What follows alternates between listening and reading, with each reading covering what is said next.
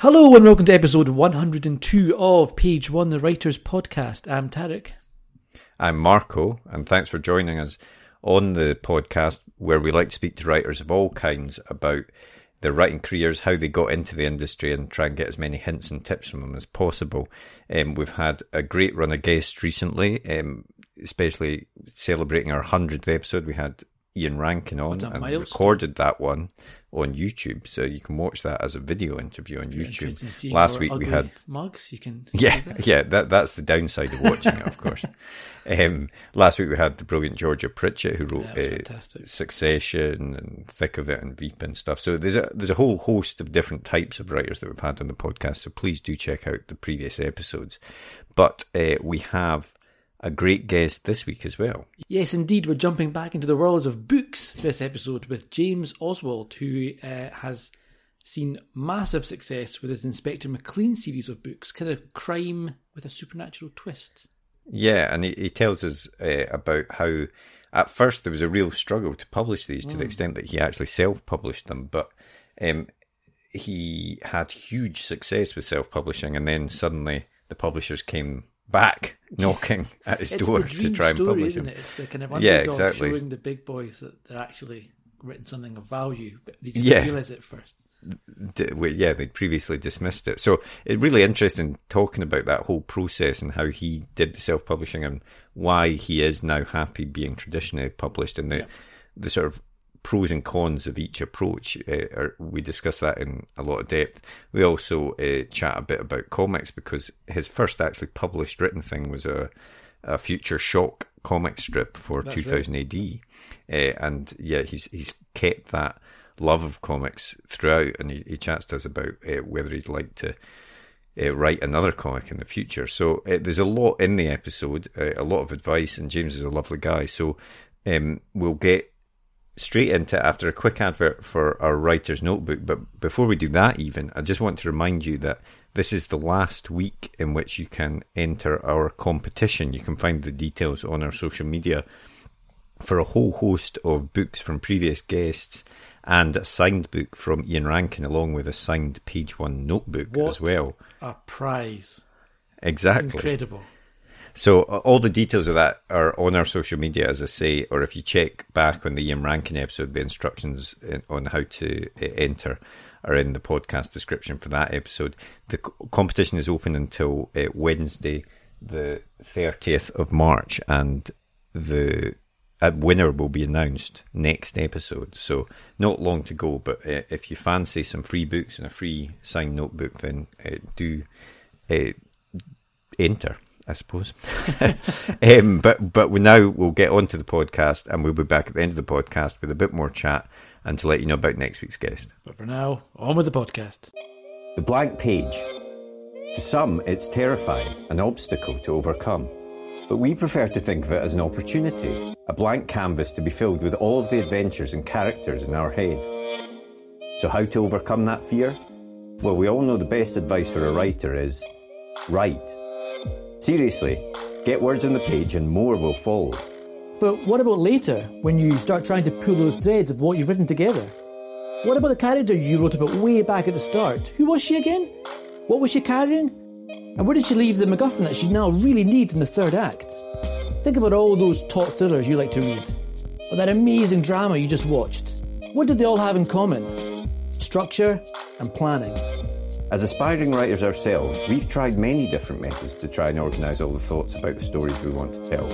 We've been there searching for a piece of scrap paper to note something down, or making a quick note on our phone in between meetings.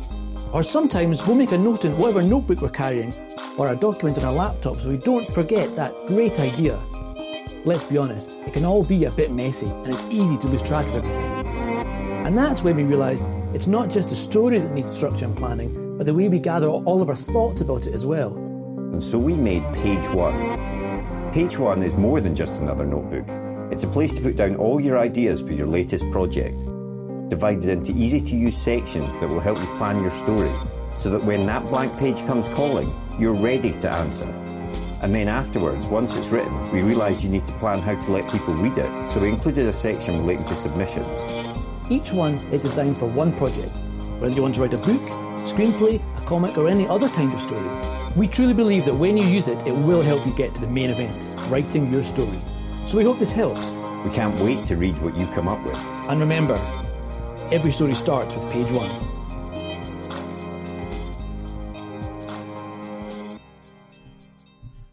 Did you always want to be a writer? Because in in preparing for this interview, I was reading about your your background, and obviously you came to writing uh, quite late on.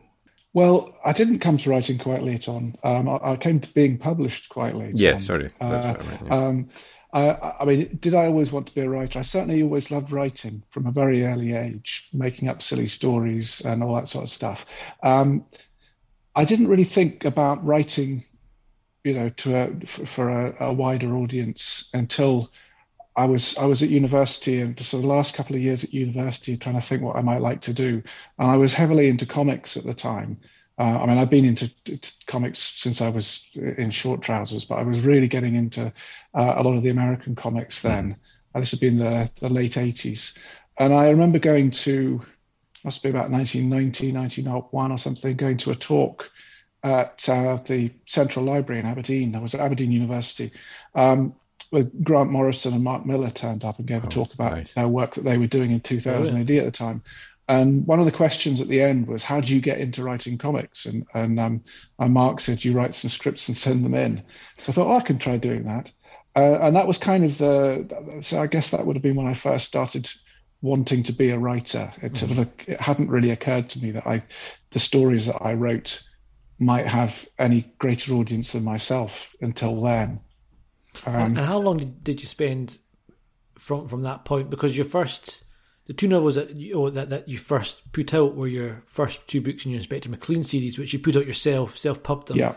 But up until that point, had you been writing stuff? Had you been I, trying to write my, novels?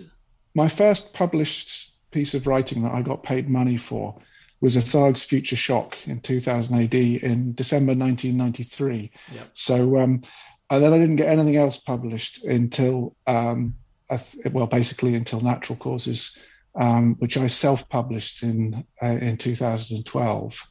Um, it, there was a short story originally, Natural Causes, that I then expanded into a novel, and the, the short story was published in a uh, in, in, a Canadian um, sort of fan magazine um, in two, late 2006. So, yeah, I, have been writing all of that time, um, and, and uh, you know, but just not managing to get published. Well, uh, yeah, I was going to ask about that. I mean, did you, you obviously were writing stuff, and were you on the search? Were you doing the usual path of sending stuff to agents and and all of that sort of stuff? And yeah, and I, I did. I mean, obviously, headway. yeah. Yeah, it started started with the comics, and I, I was kind of focused on 2000 AD because that's what I knew best. Mm-hmm. And I I was constantly sending them scripts, and constantly getting them sent back saying we're not buying anything at the moment. They never said this is this is rubbish or, yeah. or, or you know you need to go away and work on your characterization or something. It was always we're just not buying anything at the moment. Mm. And uh, I kind of then sort of moved sideways into writing prose fiction, um, and that that kind of kicked off my first novel, which was a, a, a not terribly good science fiction novel, um, which I wrote in about 1997, something like that. Um, in the early 2000s, I moved down to Wales um, with work and inspired by uh, yeah the, the, countryside that I was living in the middle of the middle of Wales in the countryside outside Aberystwyth up in the mountains and learning the language and that inspired me to um, try writing a fantasy series which um, has subsequently been published but mm-hmm. I, that's what I first started writing yeah, and sending out on on you know, submissions. And I did get an agent based on those, uh, but she didn't manage to um, didn't manage to find a publisher for them. And then she she retired from the industry, so I was I was left stranded for a while. Oh no! Back to square one at that point. Yeah. so so at this point you've you've been working on your fantasy novels.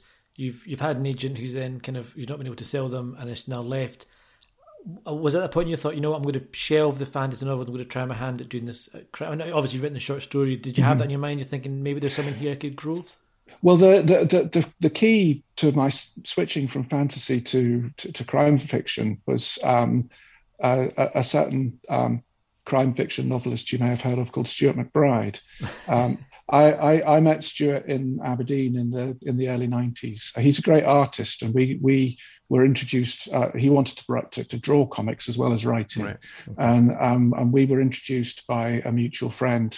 And we there was a there was a a, a comics, manga, sci-fi uh, fanzine in, in Aberdeen then called um, From the Sublime, uh, and we both contributed to it. And then we we collaborated on a couple of stories that never really got terribly far. Um, then I moved out of Aberdeen. Stuart stayed there, we kept in touch, and we used to do, send each other our manuscripts for critiquing everything. And then when he got his breakthrough, and uh, HarperCollins picked him up with Cold Granite, his first Logan McRae book, mm.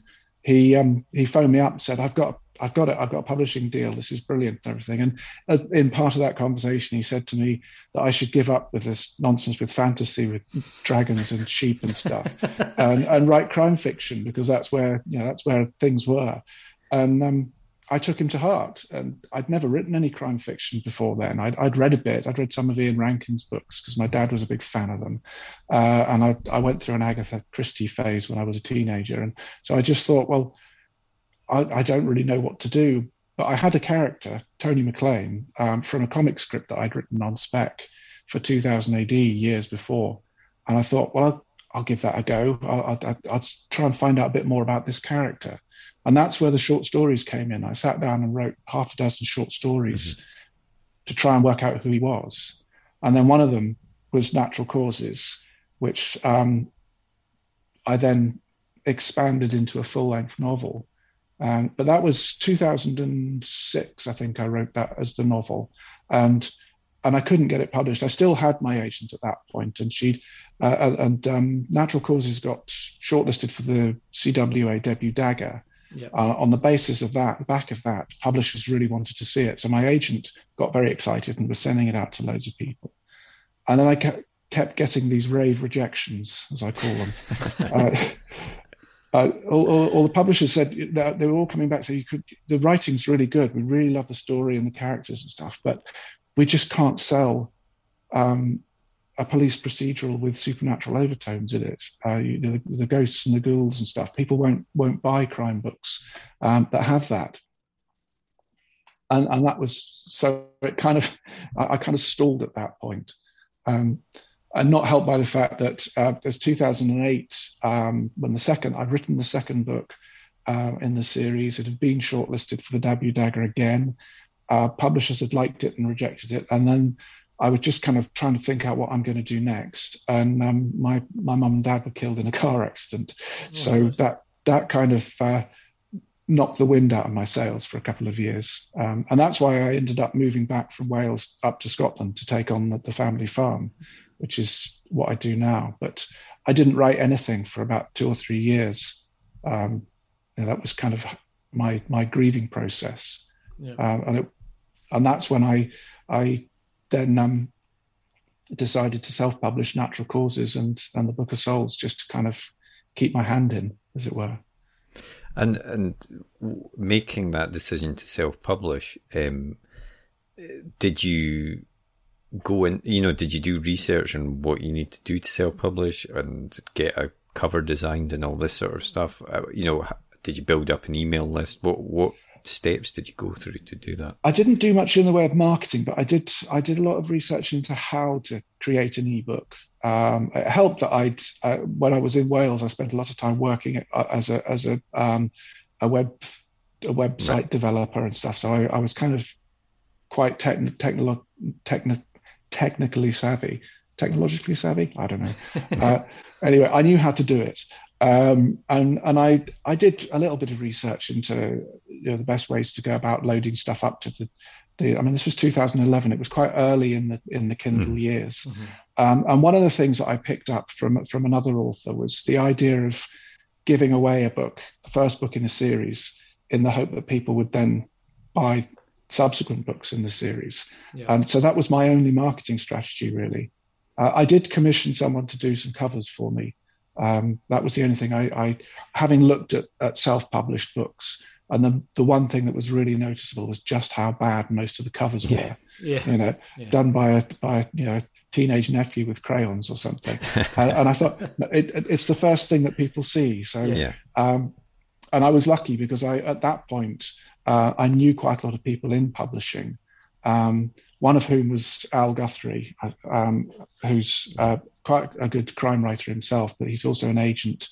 Uh, and he had self published some of his um, short stories and novellas and had used uh, an American based um, cover artist um, called JT Lindroos, um, introduced me to him. JT came up with some brilliant um, cover ideas for my books. We went with them, and it just gave them that little extra edge. I mean, and, and, and they because they went on then to find incredible success. You know, they, they've I think am I right in saying to date they've sold well over three hundred fifty thousand of them. I mean, just a really huge impact. It was. This is the bizarre thing. I put I put out Natural Causes, the first book, uh, almost exactly ten years ago. It was February two thousand and twelve, uh, and to start with, it was I, I, was charging money for it. It was like a pound ninety nine or something, Yeah. and I was selling, you know, five or six copies a week, um, which I yeah I was I thought that was pretty good for some you know no one had ever heard of me. Uh, Yeah. and I was happy with that. But the, the the plan had always been to make it free. But back then you couldn't set a, a, a price of zero on the Kindle. Um, Amazon's system. Um, that I think it's still the same now. You can't actually sell your book for nothing on the Kindle except for a short term and only if you're Amazon exclusive. But what you can do, and it's against all the terms and conditions, so you get kicked off if you do it if, if you're not careful, you can make it available free somewhere else and then get Amazon to price match it. Um, and this is what everyone was doing 10 years ago. Um, but it took two or three months for natural causes to go from a pound 99 to nothing. And as I say, it was it was selling five or six copies a week, five or six copies a week, and then it went to zero.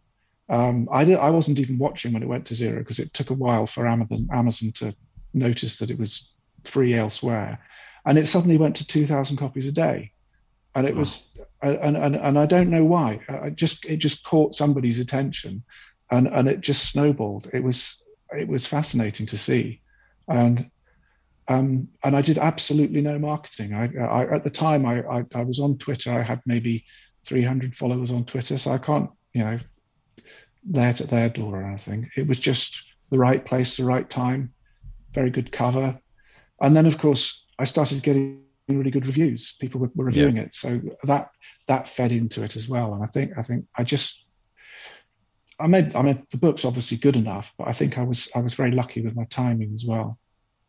Yeah, but it, it also then showed that these all these publishers that said there's no market for this type of book were were entirely wrong. I mean, it's funny we've we've spoken to other guests about that that the publishing industry is so sort of monolithic in its thinking a lot of the time, with the exception of some smaller publishers maybe, but that they won't take risks on anything that isn't already done in a way, and yet they want new Yeah. voices to They, appear. they they want they want new, but they don't want new. yeah, Uh, exactly. I, I mean, I, I can kind of understand because it it's an expensive business. Um, You know, taking on a new author, putting out a book. Uh, if you look at my books, any of my books now, uh, the Inspector McLean books, and read the blurb on the back of them, you won't find any any mention of ghosts, ghouls, demons, jinn, whatever. Um, there's there's maybe sinister undertones or dark goings on or evil roaming the streets, but um, and it's not that people don't like them; they they sell very well, and people people keep on asking for more, and they really do like that stuff. But if you put on the blurb that it's a it's a police it seems to be a police procedural, it's in the crime section, Yeah. but you've got mention of ghosts and supernatural stuff, people will put it straight back down again and go pick up um, you know something which is just straight crime fiction. Um, so yeah, publishing is small c conservative that way, but they kind of have to be because otherwise they, you know, they produce a, a lovely book, costs a lot of money, they put a lot of marketing behind it, and nobody buys it. yeah.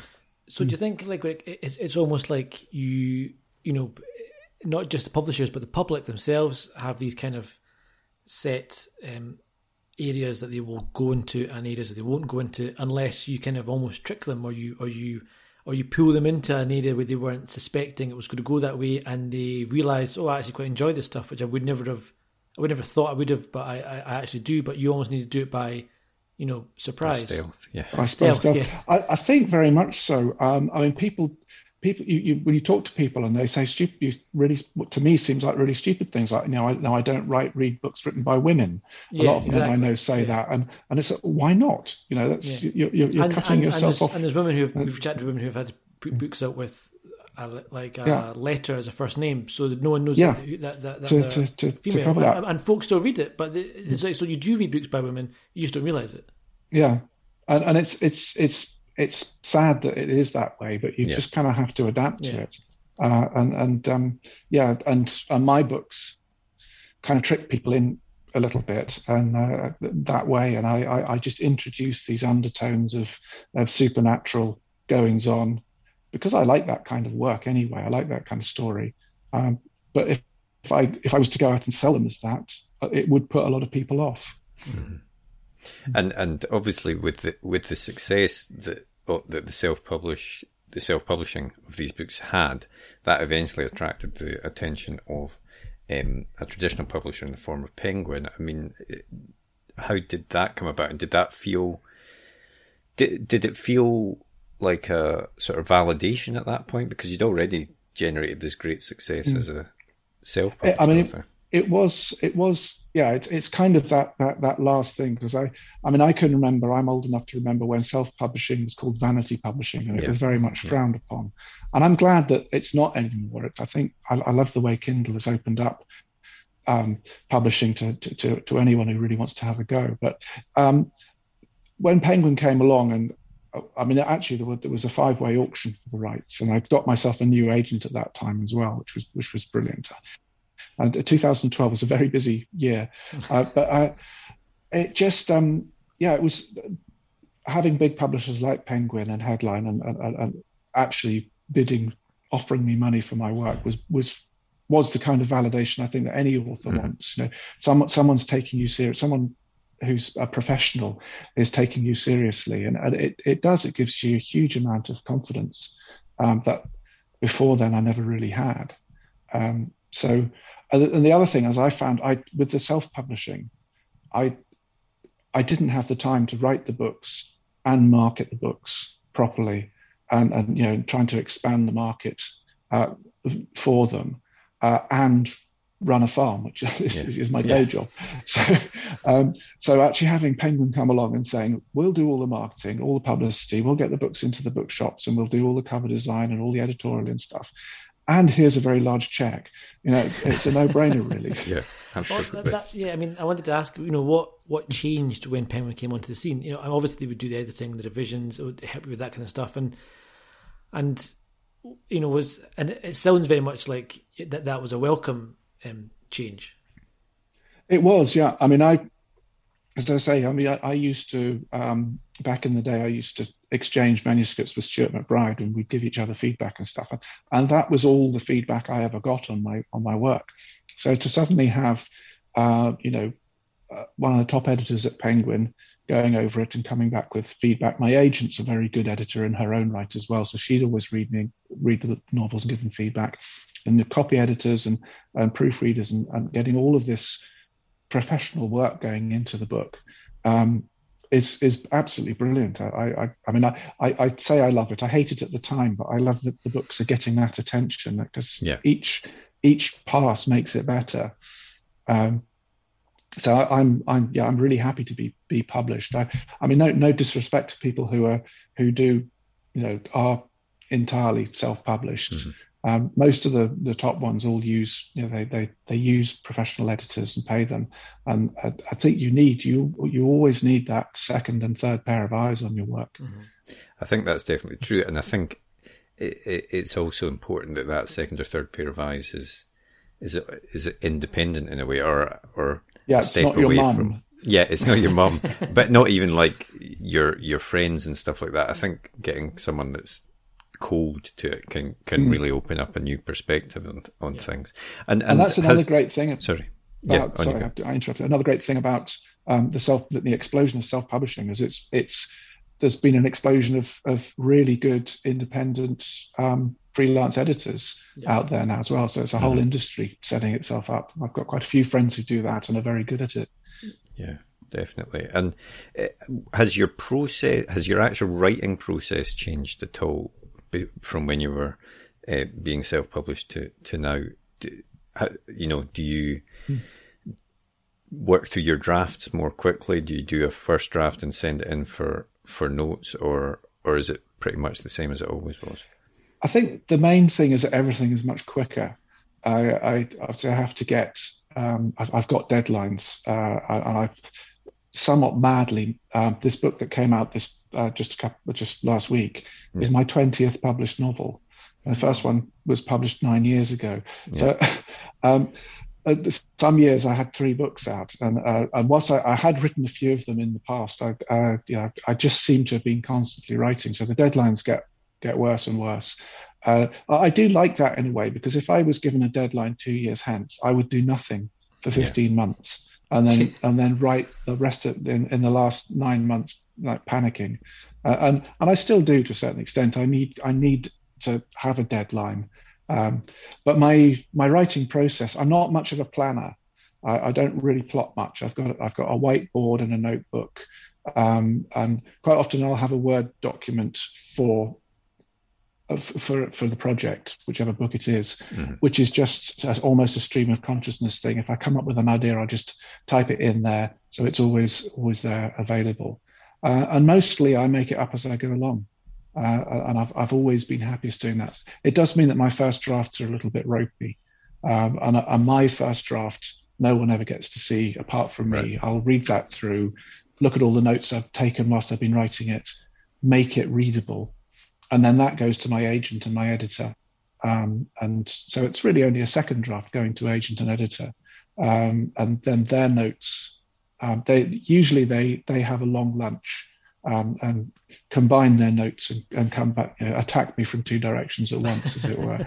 Uh, but actually, and, and, then that'll be my my major structural redraft. Uh, and at that point, it's off to the sort of copy editors and proofreaders, and that's pretty much nailed down um, the finished book, um, which is is quite a quick process. Yeah, now. it's so um, and of course, at the same time as, as, as writing, you've you've mentioned you're also a farmer um, based in Fife, not far from Edinburgh. I don't think from mm-hmm. where where we're based, um, and that's a demanding job. You know, at, at, times of year, you work in random hours, and, and how do you how do you juggle farm and writing? Uh, well, I, one of the best things um, I did as a, as a as an author and a farmer was not having any children, so I don't have any anything else to do but the farming and the writing. Um, I I have cut back. It's a livestock farm. I, ha- I had um, 100 uh, breeding ewes and, and, and, about 30 odd um, breeding cows. I've got Highland cattle here. Um, and originally, when I took over the farm after my, my dad died, um, I was going to build up numbers to, to, to, much more than that. But because the book, books took off and frankly pay an awful lot better than farming, um, I I have cut back the numbers. Uh, we we had a, a, new a new neighbour, a new moved into the farm next door about five years ago, um, and he was looking for some some grazing so he could increase his sheep numbers. He came and asked if I'd got any spare grazing. And I said I can rent you some grazing and I can sell you some sheep. So he took all my sheep. So I've now only got the cows, okay. uh, which are a lot easier to work with, a lot less work. Um, what does suffer on the farm um, is I'm not so good at mending fences, and the recent storms we lost a lot of trees down over mm-hmm. uh, uh, have come down over fences, and there's a lot of work to do there, which I I'm going to have to pay somebody else to do because it just takes too much time. Um, so all those little little jobs like that don't get done. But there are times of year uh, we, will be calving in in May, and I'll be I'll be pretty full on um, then doing that. But they, that doesn't mean that I'm not thinking about what I'm writing at the time. Um, you know, if I'm in a field waiting for a cow to calve, I've got my notebook out and I could be scribbling down notes, or I can be thinking through how the next bit of the plot's going to work. Um, so the do the two do kind of dovetail together yeah. quite well. I can see that. And uh, you, you, mentioned obviously your your twentieth novel, uh, All That Lives, um, just out. Do you, you, want to tell us a little bit about that?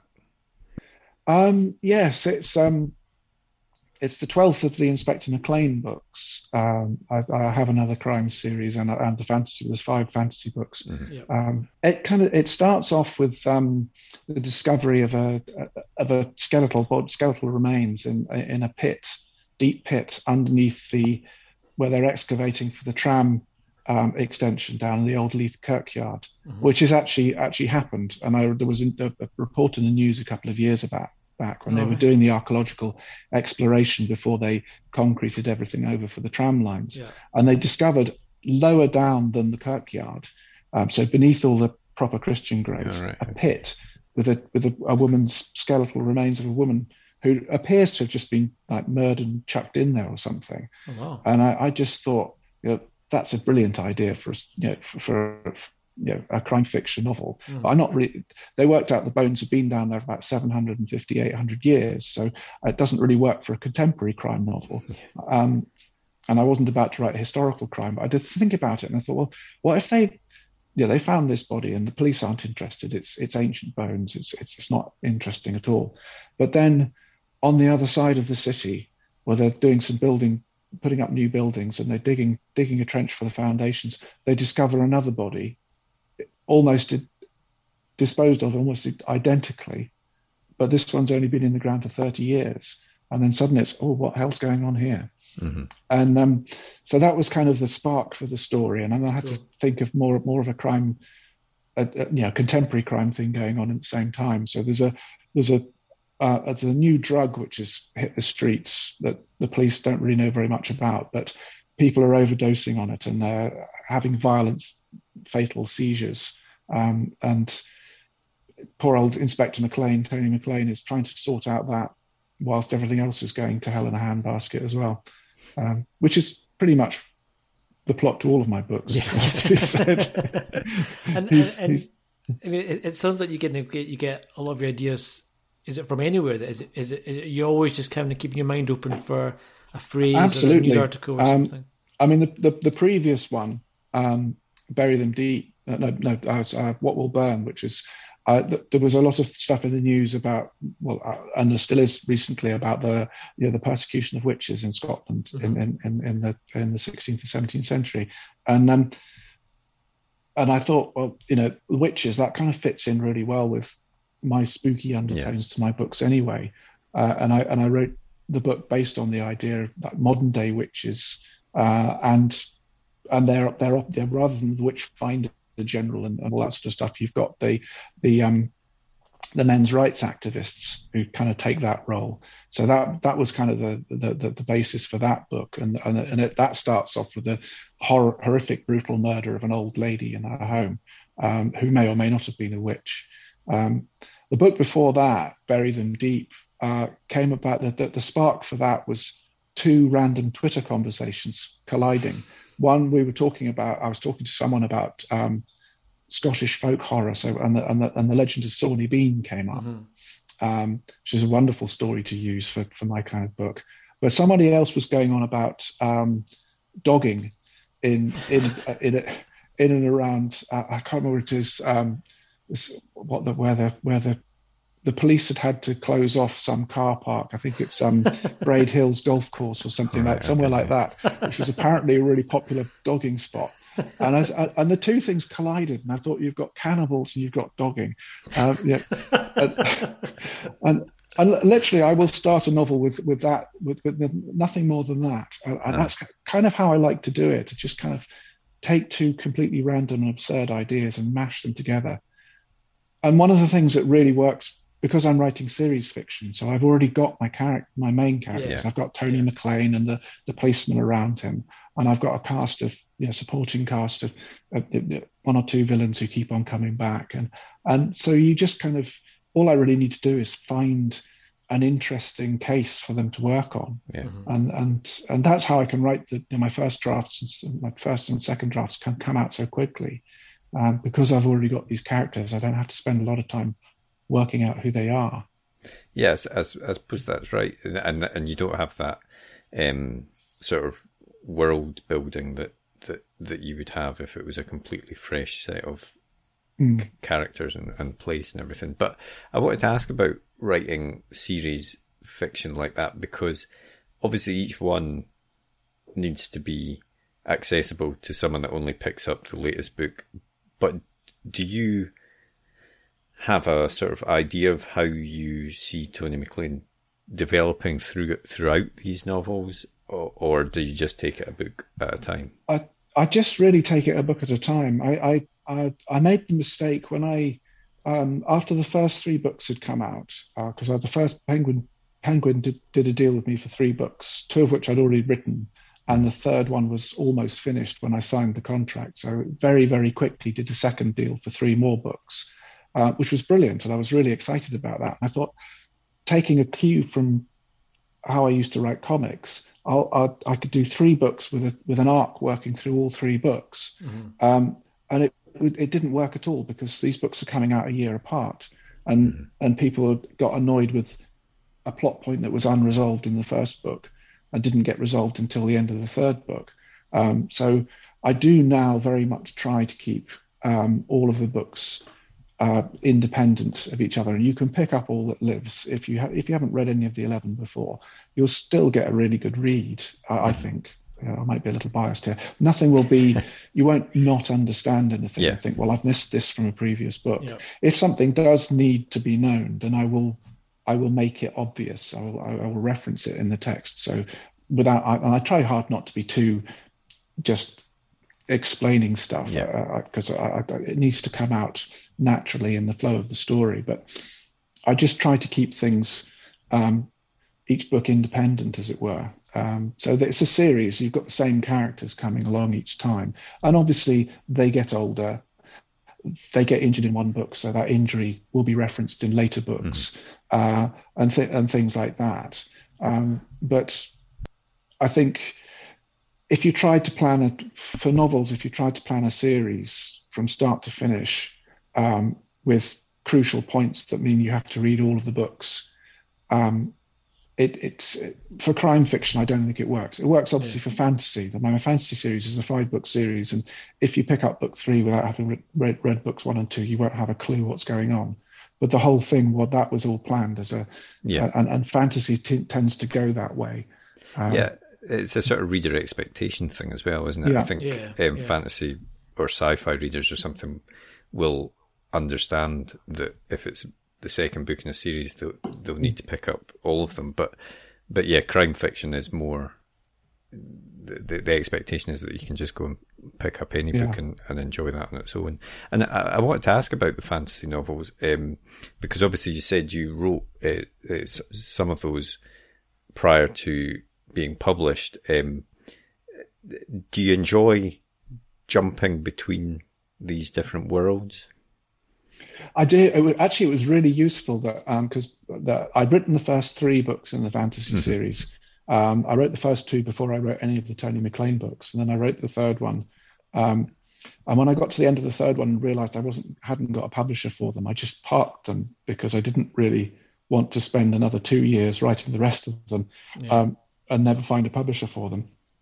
But my my editor, who'd bought the Tony McLean books, um, asked me at one one time when we, we we had a meeting. He said, "Had I written anything else?" I said, "Well, there's this fantasy series um, I'd love to finish sometime." And, and he said, "Oh, I'd love to read that." I thought he was just humouring me, so I didn't do anything yeah. about it. And he he pestered me for it. And I sent him the three books um, it was, I think it was the, uh, it was over Easter weekend of 2013 or something, and he read them all over the, all three of them over the weekend, and wow, came back wow. with a very, a, a very generous offer um, to publish them, uh, which was brilliant. I was absolutely stoked. But then I had to think, well, how the hell was I going to finish this series? because it was about 10 years had passed from parking book three to starting to write book four. Um, but um, I just kind of knuckled down and did it, but it meant that I could write a Tony McLean book, and then I could write a fantasy book, yeah. and then I could write a Tony McLean book because I'd, I'd done three Tony McLean books in a row, and my head was just kind of exploding. Uh, I couldn't, I, I, I just couldn't getting the characters confused and stuff. So it's really nice to have something else to do to be able to chop and change. I'd hate to just be writing one character uh, yeah. over and over again. Uh, you know, producing a book a year. Um, is it hard to, to? Oh, sorry. I was, I was okay. ask: is, is it, is it hard to jump between writing crime and fantasy? You know, trying to get in the headspace for each because it must be very, very different. But is it obviously, and you enjoy that that jumping back and forth? But is it, is it hard? I, I didn't find it hard. I haven't done any fantasy for a while now. I've been because I had I, I've got my second crime fiction series, yeah. which is kind of interlinked with Tony McLean's world, yeah. but not completely. So I I've been switching between the two of those, uh, and um, but um, I didn't actually find it hard at all to switch between the two. I, I do read a lot of fantasy still. Um, that's one of the great things about being a published author is you get sent loads of other people's books to to you know, to, to read and, and, and write nice things about, but it's always crime fiction um, because I'm known for crime fiction. So I very very rarely get sent any fantasy at all, um, and so all all the crime fiction books I get sent to read and most of them are really good, but it feels like homework. It yeah. feels like the set text at school. Whereas if I'm reading a fantasy novel, it's something that I've picked up for myself. Um, so I tend to read fantasy to to to refresh myself now. I, I, do really want to write some more. I just need to find the time. and I, I, was I was going to ask as well because obviously, as you mentioned, you started um, way back when writing a strip for 2000 AD. I mean, would you would you still be interested in writing a comic or a graphic novel or something like that? I, I would very much love to write more comics, and I have actually had conversations with comics um, publishers, um, but nothing's nothing concrete yet. Um, but that would probably be. I don't think necessarily crime fiction comics because that's quite a niche yeah. market. Um, I'd, I'd, love to go full on superhero. I think that'd be great, great fun. But then you have but, to catch uh, up with all the continuity of the. Uh, well, I don't know. It depends whether you. I mean, if I was to say, you know, if someone was to offer me a chance to, to do a run on Superman or something, I'd be completely scuppered because I haven't read Superman for yeah. years.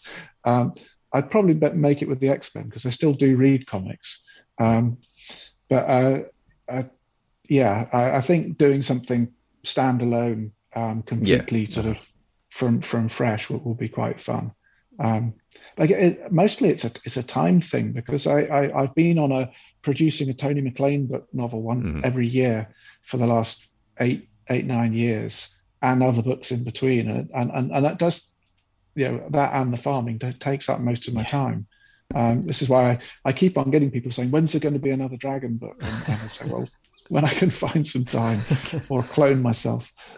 And we've we've seen a lot of people in I mean a lot of people, but a number of people, especially high profile authors, John Grisham comes to mind, who kind of went back to the self pub world or, or, or tried the self pub world for themselves for the first time and and dipped their toe in it at least. And is that something you'd be interested in going back to and and, and, and putting something out yourself and having more control over it? Or, or are you happy just to stay completely with, you know, well, funnily enough, um, my books haven't done brilliantly well in the States. Um, and the, first three were were, were bought um, and, and, published, and the first one did really well. Um, and I got invited on to um, the Late Late Show with Craig Ferguson back yeah, in 2014, cool. which was brilliant, wow, brilliant. And, slightly slightly bizarre. Um, but they then they kind of they didn't really follow up with the marketing on that, and, and the books didn't do terribly well. So um, I couldn't get a publisher for the later ones. Um, and they haven't been interested in my fantasy books at all. So I, I but I, I do have a readership out there, and so rather than having them having either having to buy them from the UK or pirate them, I self-publish all of my titles in the US. Oh, uh, so I'm still I'm still I'm still doing that, and I'm still using JT Lindroos to do the covers for me. Um, so I, I, I, but the the idea of maybe you know doing a self-published book. Um, in the UK, or you know, doing the whole thing from scratch, um, I don't know. I, I, don't know why I would do it because I well, if I wrote a novel um, and no publisher was interested in it, um, then maybe I'd put it out there. Um, but otherwise, I, am in, I'm in the fortunate position. Um, I'm a well enough known author that um, there's always there's likely to be some publisher there who'll do it for me. Mm. Uh, and as I say, okay, I don't have quite so much control over it, and they're taking a, a big chunk of the money um, from the book sales and stuff but they're also doing all of the marketing and the and, and, all the all the back office editorial stuff and all the things which I just don't have time to do. Uh, and, and, it was it was great fun back in you know back in 2012 and, and, and when I first started doing the self publishing, it was it was really interesting and but it was very hard work, uh, and it's it's a question of you know juggling and, and, working out what's the best the best use of my time now. Yeah, I mean I think that's right. It can it it becomes another job mm. almost if, if you're self publishing your own book because there's the writing, I, I but then you have to concentrate yeah. on that as well. I wouldn't want to put anyone off trying self publishing if they mm. want to have a go. It's I mean it's so much easier now than it used to be. Uh, it's not sneered at in, in quite the same way as it used to be back in the old vanity yeah. publishing days. And you know, if you burn with a passion to to write and you want to get your stories out there and you can't, you know, you can't find an agent or a publisher to take you on, absolutely do it for yourself. Go and do it for yourself. But but but don't do it because you want to become rich and famous. Do it because you mm. love telling stories. That's yeah. Uh, so. Um, what's coming up next then? What's what's next on on the on the agenda? Um, I'm currently in negotiations with my publisher um, for because the All That Lives was the last one in my current contract. Um, so um, once that's settled, um, I shall be casting my mind on what's going to happen to Tony McLean next.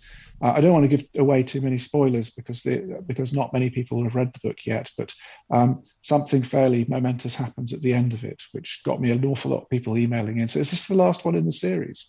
Okay. Um, um, it's not. There will be more, uh, and and that's what I'm. I'm going to work on that, and and and and also um, try you know, try and sort out a few comic scripts as well. Um,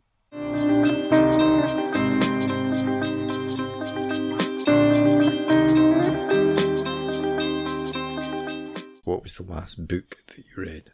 The last, the last book that I read is called. Um, this is where you put me on the spot because I can never remember book titles. And I, and, I know. I, I um, should always tell people because yeah, all our guests have this problem. It's, again, it was it was a it was a proof copy, and it's it's uh, it's called it's called Still Life, uh, I think, about A.K. Turner, Ali Turner.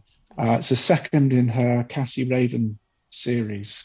Uh, Cassie Raven is a mortuary assistant in, in Camden, lives in Camden in London. And she's she's just this brilliant character. I absolutely loved the book. Uh, the first book um, was was superb as well. And um, she has this thing, she, she's we're never quite sure whether it actually is a, a, kind of supernatural ability, but every so often when she's she's tending to the dead bodies in the mortuary, uh, getting them ready for for, for post mortem and stuff, um, sometimes she feels like they're speaking to her. Like they just say a simple sentence like, um, "I didn't die easily" or something like that, and and and and she, being a naturally nosy person, then has to go and find out what the, you know what truly killed this person. And and I just uh, those two two books in the series so far, and um, and they're, they're they're absolutely brilliant. So that was the last book I read. Yeah. Nice. And uh, what about the last film that you watched? last film that I watched. Oh gosh, you're really putting me on the spot there. I don't watch a lot of telly, so I don't watch films on the telly. Um, the last film that I went to the cinema to see, um, given that we've been in a pandemic for the yeah, last couple of exactly, years, yeah. um, I went and saw Marvel's Eternals. That's what I saw. Okay. oh, yeah. What's your thoughts in, on that? Because I because I was in, in, in London for the launch of my previous book um, back in November, I think it was, and um, and I had an evening to myself and I didn't know what to do. And so I went to the enormous IMAX in Leicester Square. Yeah. And there was about me and about five other people in there. So it was great. No problems with COVID or anything. Yeah, yeah. And on the big screen, on the IMAX, biggest IMAX theatre I've ever been in, it was really good. It was half an hour too long, but it was yeah. really enjoyable. And I, I think that's um, that that's I think most people have said that's a problem with that film. It's just a little bit too long. Um, yeah, I, I, I I, I felt there was a really good film in there somewhere, and mm. there was parts of it I really really liked, and it kind of clicked together. But um, there was parts of it it felt very much it felt a lot of expositiony and a lot of yeah a lot of explaining stuff quite clunkily, and it didn't. I was quite. I remember it and I was quite annoyed because I was like, I feel like there was there's a really good. I know that I know I've read some of the comics and they're really good characters and stuff, and I love the idea of these gods living through history. But yeah, I was, I was it didn't quite work for me, which I was a bit annoyed at. I, think it could have made a really good 12 part series. Yeah, in fact, there's so much story there, isn't it? Yeah. It- it- yeah, exactly. I totally agree. A TV show would have been a nicer way to do it. I think. it, it also suffers from something, and it, this happens in the comics as well. But um, that you know, there's a giant thing emerging from the ocean, and none of the Avengers or anything turn up Yeah. to to try and see what's happening. So there's too, almost too many characters for them to deal with now. But yeah, Yeah. Um, I'll always go and watch these films. Um, I, I love I love all this because I because I grew up reading comics. Comics are my thing. I, I I love this new age of of comics Oh, yeah. movies. Uh, I mean, some of them are really really bad, but they're they're they're great fun. Uh, it's it's nice to see kind of my my geekdom taking yeah, over the world. no, I, I'm very much on board with it. I'm very much looking forward to the new Batman film. So yeah, Yes, yeah, absolutely. Uh, Uh, well, Ter- well, that's yeah. kind of the, the the very very last thing we always do is a super quick fire either or, and I always say there's no right answers apart from one. So we'll start off with crime or fantasy. Fantasy. Uh, US or UK comics. UK comics. Uh, TV Oh. or cinema? Oh, sorry. Could I? Is there a could I- UK there? Yeah, you comics. can I think yeah. prob- probably circa 1985 to 1995. Yeah, Fair enough. uh, TV or cinema? Cinema. uh, Night Owl or Early Bird. Night Owl, definitely. For a And farmer, last- I'm rubbish at getting up in the morning. and the last one, real book or ebook? I prefer a real book, but um, yeah, ebooks are really, really useful when I'm traveling. Not that I travel much in the last couple of years, but uh, yeah, no, I, I like I like paper. Actually, if I turned my camera around, you'd see this room is just stacked with bookshelves. um, so Excellent. Well, that, that that's Nice the one. majority. Yeah, Yeah, everyone, Tarek's everyone always looking picks, for picks ebook real book. supporters. Everyone always but, picks yeah. real book. It's a, a dying breed over here in the ebook camp. Well, I, I mean, given that my you know the Kindle and my career is is basically based on you know Amazon Kindle kickstarted my career, so I can't be I can't diss ebooks too much, but I do like to be able to pick something up.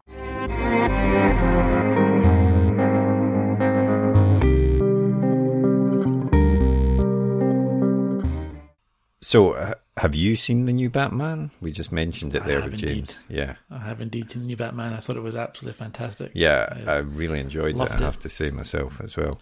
Um, it is uh, obviously a long film, but Yeah, I thought it was a tad over long, uh, and and the without going into spoilers, obviously, I thought the kind of like pretty much every superhero film feels it has to do had a really big kind of bombastic ending, and I almost would have preferred a smaller, uh, more introspective ending. To it. although- it was quite a quiet film a lot of the way through. I, th- I think that's right. I did like the more detective side of it, and yeah, I loved that um, I think I suppose the difference from other superhero films with that ending, without any spoilers, is that it doesn't just go into that sort of big Marvel CGI bash face. No, it's definitely you know. No, that's true. So, uh, um, it's, it's, it's definitely not a case of just for the sake of it. There is definitely a point Yeah.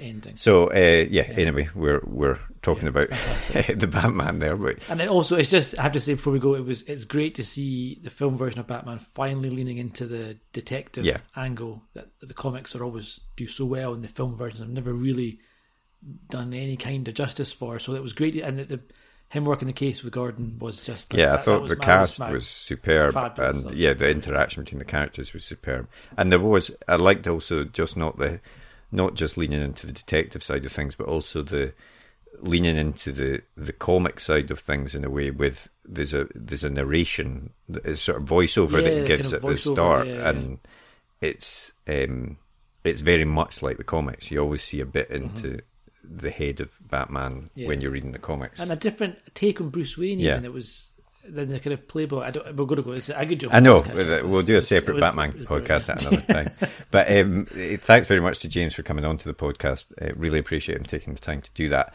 All that lives is out, and you can get it uh, at your local bookshop or online. We'll put a link in the podcast description. Um, so uh, thanks again to James for, for taking the time to come on. And uh, next week we've got another great guest in the form of Fonda Lee. Fonda Lee, she was a fantastic guest. She's written the awesome Jade City, uh, series of yeah, the, books, the Green uh, Bone which I know saga, as they're called. Yeah, they're, they're really brilliant. Uh, sort of, they're fantasy books, but not in any sort of way that I've ever read fantasy before. It's more like a sort of mob movie uh, with some hints of magic in it. It, it really, they really are great books. So it was really fun chatting to Fonda. So please do tune in for that episode. If you enjoyed today's episode, please do take the time to give us a rating and review on your favourite podcast app. And of course, if anyone has any questions or comments, they can always get in touch by sending us a tweet in the Twitter machine to at UK Page One is our new Twitter That's handle. correct. So yeah, I forgot to mention this will that. probably solve the problem. It'll be much easier Yeah. enough for. I'm sure the floodgates will. Yeah, exactly. Or they can get in touch by email, which is uh, podcast at writegear dot no Yeah. podcast at writegear.com. No, Ah, I was a bit first time. writegear.co.uk. So close, Tarek. podcast at writegear.co.uk. Yeah, there you go. That is the email address. Um, but otherwise, have a great week, and we'll see you next episode. See you later. Thank you.